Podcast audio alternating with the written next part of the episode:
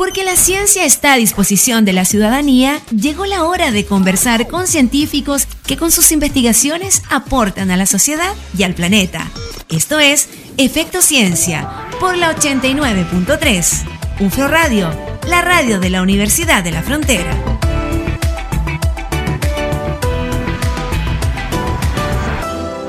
Estamos de regreso acá en Efecto Ciencia a través de la 89.3 en Temuco 94.1 en Angol y Mayeco. Y además en ufromedios.cl para quienes nos escuchan desde otros lugares a través de la web. Como les comentábamos anteriormente, ya estamos con el doctor Manuel Ortiz, psicólogo, académico del Departamento de Psicología de la Universidad de la Frontera, director del doctorado en psicología y además director del Laboratorio de Estrés y Salud de nuestra universidad.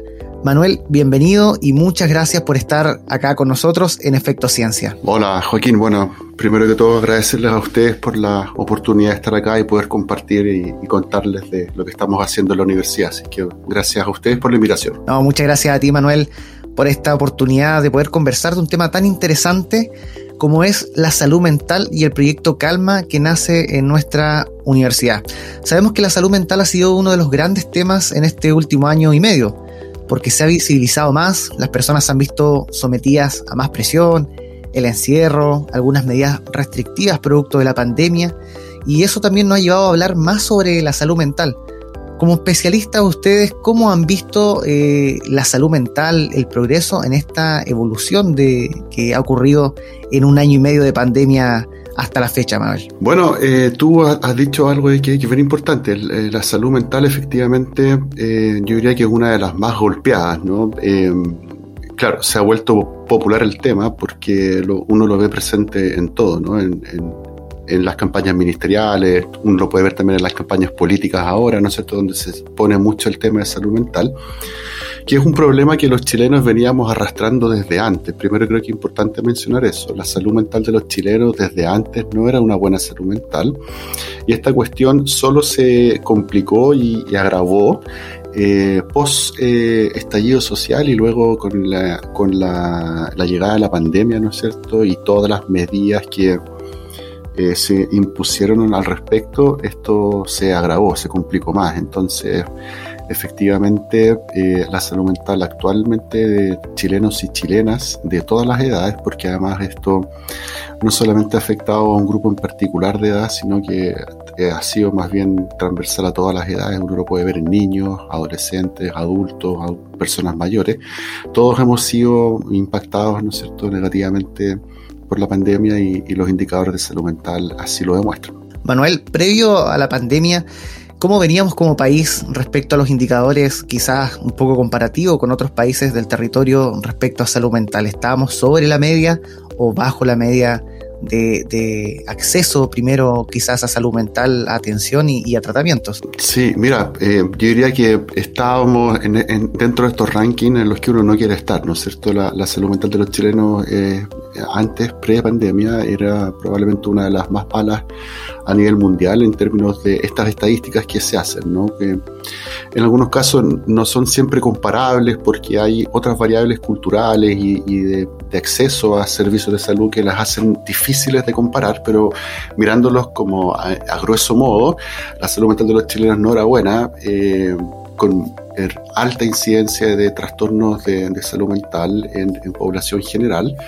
Eh, y eso también, también tiene que ver con que lamentablemente eh, se invierte poco en salud mental. Eh, como te digo y te comentaba al comienzo, eh, esto se puso más en el tapete ahora, producto, producto de la pandemia, pero hasta antes de eso, si bien es cierto, teníamos conocimiento de la mala salud mental de los chilenos, no era un tema mayor, ¿no? con poco presupuesto, con poco profesional eh, formado para poder trabajar en requerimientos de salud mental en la población, con la mayoría de los recursos destinados al, mundo privado, eh, y también con mucho estigma, ¿no? con mucho tabú sobre la salud mental en general. ¿no? Eh, los chilenos, bueno, es un fenómeno que ocurre a nivel mundial, pero en particular los chilenos no somos muy no estamos muy dispuestos a hablar, ¿no es cierto?, que teníamos un problema de salud. Es un poco tabú quizás a veces. Claro, no tenemos, no tenemos disposición. Uno dice, oye, sabes que estoy resfriado o tuve una apendicitis, ¿no es cierto? Pero uno no, pero uno no dice, sabes que estoy deprimido o me estoy haciendo un, tratamiento o me estoy haciendo una psicoterapia porque tengo un trastorno de ansiedad, por ejemplo, porque hay un, hay un tabú, ¿no es cierto? Hay un estigma asociado a que la salud mental cuando está alterada en realidad te lleva a esta esfera de lo que antiguamente nosotros hablábamos como la locura, ¿no? Eh, eh, hay un problema, entonces eres, equivocadamente. Equivocadamente, por supuesto, porque, porque además eh, la salud mental va de la mano con la salud física. esta distinción que se hace entre salud física y salud mental es más bien una cuestión que desde el punto de vista de la academia nosotros la hacemos para enseñar y desde el punto de vista está muy influida por el modelo biomédico, ¿no es cierto? Como, pero en realidad eh, no, no, es lo, no es lo que actualmente se espera y no es lo que actualmente eh, se toma en consideración cuando uno habla ya de salud mental. Es imposible pensar ¿Cuál es la... salud mental, perdona Joaquín, la salud mental separada de la salud física. Esa cuestión ya hace tiempo que la, la, entendemos como algo que va eh, de la mano. Queda atrás, exactamente. Manuel, ¿cuál es la importancia de la psicoterapia? De decir que, reconocer que hay problemas, por ejemplo, de salud mental y acudir a terapia. Bueno, eh, las personas eh, que tienen eh, problemas de salud mental en el amplio sentido de la palabra no se mejoran espontáneamente. Esta no es una cuestión como que uno tiene que esconder la cabeza y dejar que el tiempo pase porque uno se va a sanar solo. ¿no? esto no es un resfrío que tú, tú sabes que tu sistema inmune si está funcionando bien después de ciertos días, bueno, ya pasó. En el caso de la salud mental, eh, los pacientes se benefician, hay mucha evidencia de eso, ¿no? Que se benefician de eh, procesos de psicoterapia eh, bien conducidos, ¿no? Con, con personas bien formadas. Eh, con psicoterapia basada en la evidencia. Eh, hay mucho estudio que, que, reporta que los pacientes eh, de cualquier edad, voy voy a ser más aéreo con eso, ¿no? niños, adolescentes, adultos, personas mayores de cualquier edad, se van a beneficiar siempre de un proceso psicoterapéutico, por tanto es muy recomendable. Ahora, el problema que hay ahí con eso, también te lo mencionaba en los primeros minutos de esta entrevista, es que hay, hay barreras para el acceso, ¿no? la psicoterapia no es algo barato, eh, las ISAPRES no tienen cobertura para esto, eh, los planes del sistema público de salud tienen un número de, sesiones que son bastante limitados y, dependiendo, ¿no es cierto?, de ciertas patologías que son más prevalentes. Entonces, hay hartas barreras para acceder a psicoterapia, pese a que hay mucha evidencia que menciona claramente que las, personas eh, se benefician y que tienen que hacerlo si es que realmente se quieren recuperar. Exactamente, Manuel. Y ahí es la importancia también de los planes de acción de instituciones como lo hace nuestra universidad, donde ya vamos a estar conversando sobre el proyecto Calma. Estamos conversando con el doctor Manuel Ortiz, académico de la Universidad de la Frontera, sobre salud mental y los proyectos que tiene nuestra universidad para enfrentar este tema. Hasta las 4 de la tarde hablamos de ciencia y tecnología acá en UFRO Radio. Estás escuchando Efecto Ciencia por la 89.3, UFRO Radio. Seguimos conversando con el doctor Manuel Ortiz, psicólogo de nuestra universidad, sobre la importancia del cuidado de la salud mental. Manuel, eh, quisiera preguntarte sobre cuáles han sido las alteraciones más comunes o más recurrentes, los problemas de salud eh, más comunes que ha surgido en nuestra sociedad, en, la población chilena, producto de la pandemia. Mm, es una muy buena pregunta. Eh, la verdad, bueno, todos los, trastornos asociados al estado de ánimo son probablemente uno de los que en este momento uno podría atreverse a decir son los más eh, prevalentes. Sintomatología depresiva, cuadros de ansiedad.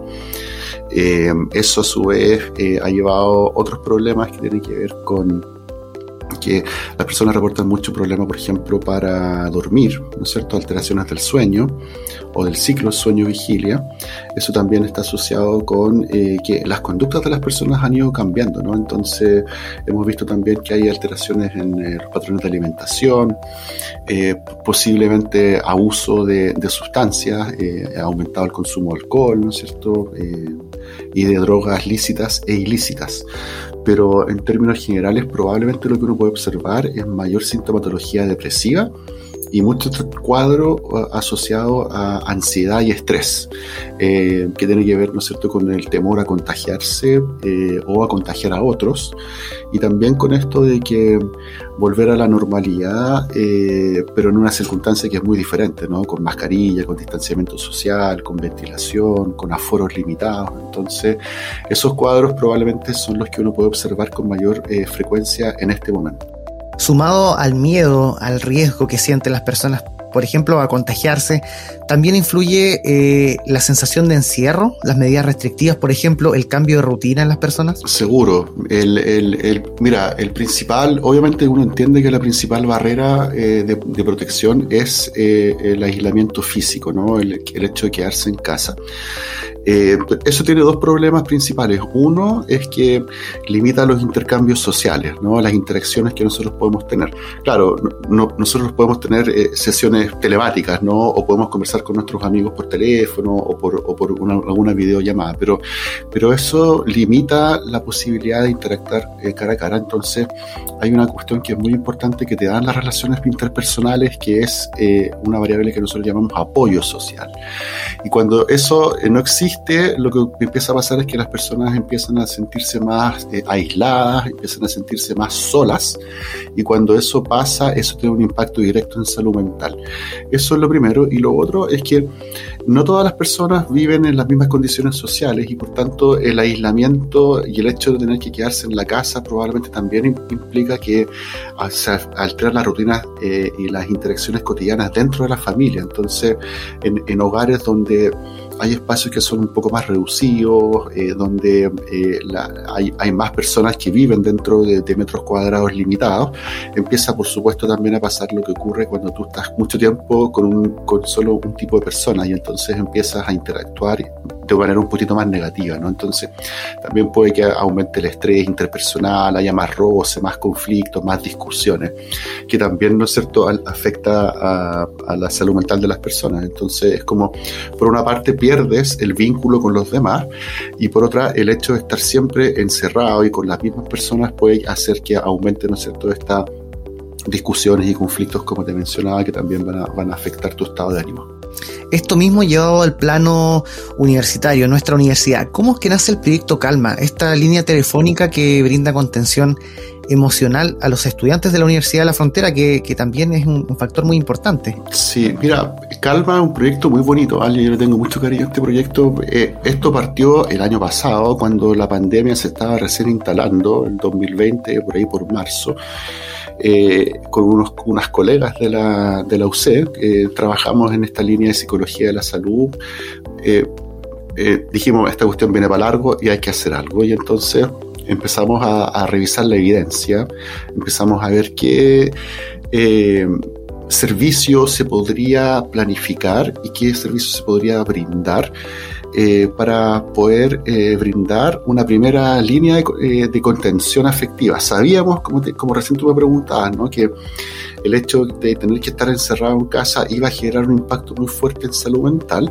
Entonces, en esta revisión de, evidencia, de, protocolos que, han demostrado ser efectivos, llegamos a estas líneas telefónicas y nos dimos cuenta que, eh, dado todo el contexto que ya te he conversado, ¿no? este, este tabú que puede haber en torno a salud mental, la dificultad de acceder a psicoterapias, ¿no es cierto? La, la restricción de movilidad, teníamos que idear un sistema que permitiera brindar una primera ayuda psicológica que fuera de fácil acceso y que fuera, ¿no es cierto?, cautelando ciertas cosas como el anonimato, eh, la gratuidad, ¿no es cierto?, que son barreras que sabemos influyen eh, para que la gente acceda. Entonces creamos este sistema de llamada telefónica que le llamamos genéticamente calma, ¿no? El nombre te dice básicamente el objetivo que tiene, ¿no? Que es que... Es que Calmar, dar contención. Exacto, contención emocional para que finalmente las personas puedan calmarse, ¿no?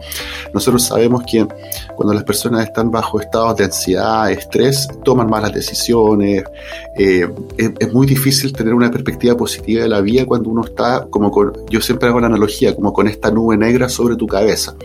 Entonces, eh, llevándolo al ámbito universitario, nosotros entendíamos que eso probablemente iba a poder tener efectos negativos en, bueno, obviamente la salud mental de nuestros estudiantes, pero también en cuestiones que son importantes para la universidad, que es los aprendizajes, eh, el rendimiento académico, la retención de los estudiantes en, el, en, el, en, nuestra UFRO requería, ¿no es cierto? Entonces, eh, conversé, yo he estado con el año pasado, le presenté el proyecto al rector, eh, por supuesto, él eh, se interesó muchísimo porque además esto coincidía con que había una fuerte demanda de parte de los estudiantes por, por, salud, por intervenciones para salud mental. Y bueno, lo empezamos a implementar. Eh, convocamos a estudiantes de último año de la carrera de psicología de la UFRO y también estudiantes del doctorado los capacitamos a todos ellos, los capacitamos en COVID y también los capacitamos en primeros auxilios psicológicos. Fue un entrenamiento bien intenso y luego los capacitamos en este protocolo de intervención y fíjate que nos ha ido fantástico. Yo la verdad es que el año pasado no nos fue bien, tengo que ser súper honesto. Eh, hubo pocas llamadas, ¿no es cierto? Y yo creo que el problema de aquello fue que eh, la gente y los estudiantes probablemente no estaban muy acostumbrados a, esto, ¿no? De llamar por teléfono y que al otro lado hubiese una persona dispuesta a eh, contenerte desde un punto de vista afectivo. Pero fíjate que este año yo creo que se empieza a correr la voz, ¿no? Y, se empieza a correr la voz de que el protocolo funciona y que sirve. Y este año la verdad es que nos ha ido, nos ha ido muy, muy bien.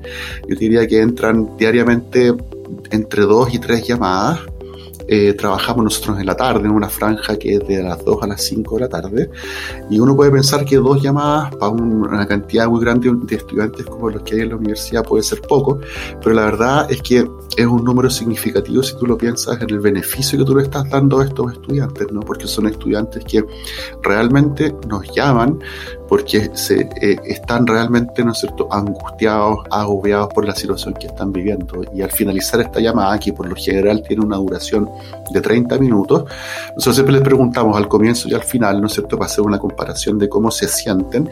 Y la gran mayoría de las personas que nos llama reporta sentirse mucho más tranquila, mucho más clara, ¿no es cierto?, sobre qué es lo que tiene que hacer para resolver su problema y a dónde acudir en caso que haya que hacer alguna derivación al respecto. Entonces, nos tiene muy, muy satisfecho porque... Eh, resultados Sí, absolutamente. Estamos, estamos muy, contentos con eso y tenemos muchas ganas de, poder continuar con, esta iniciativa que cuenta, como te digo, con, el apoyo total de, la universidad. Excelente proyecto. Antes de terminar, Manuel, ¿podrías darnos el número de al cual los estudiantes pueden llamar para recibir esta atención y los horarios? Sí, mira, funcionamos eh, de lunes a viernes entre las 2 de la tarde y las 5.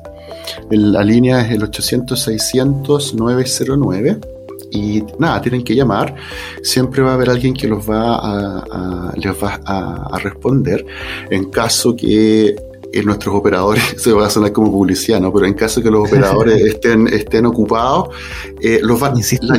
no, no insistan, porque la llamada queda registrada en el sistema y devolvemos la llamada apenas terminamos de, responder, así es que... Ah, qué bien. Sí, no, tenemos esa proactividad, no, no, queremos que nadie se quede con la sensación de que, de que no, no, no respondemos. Excelente.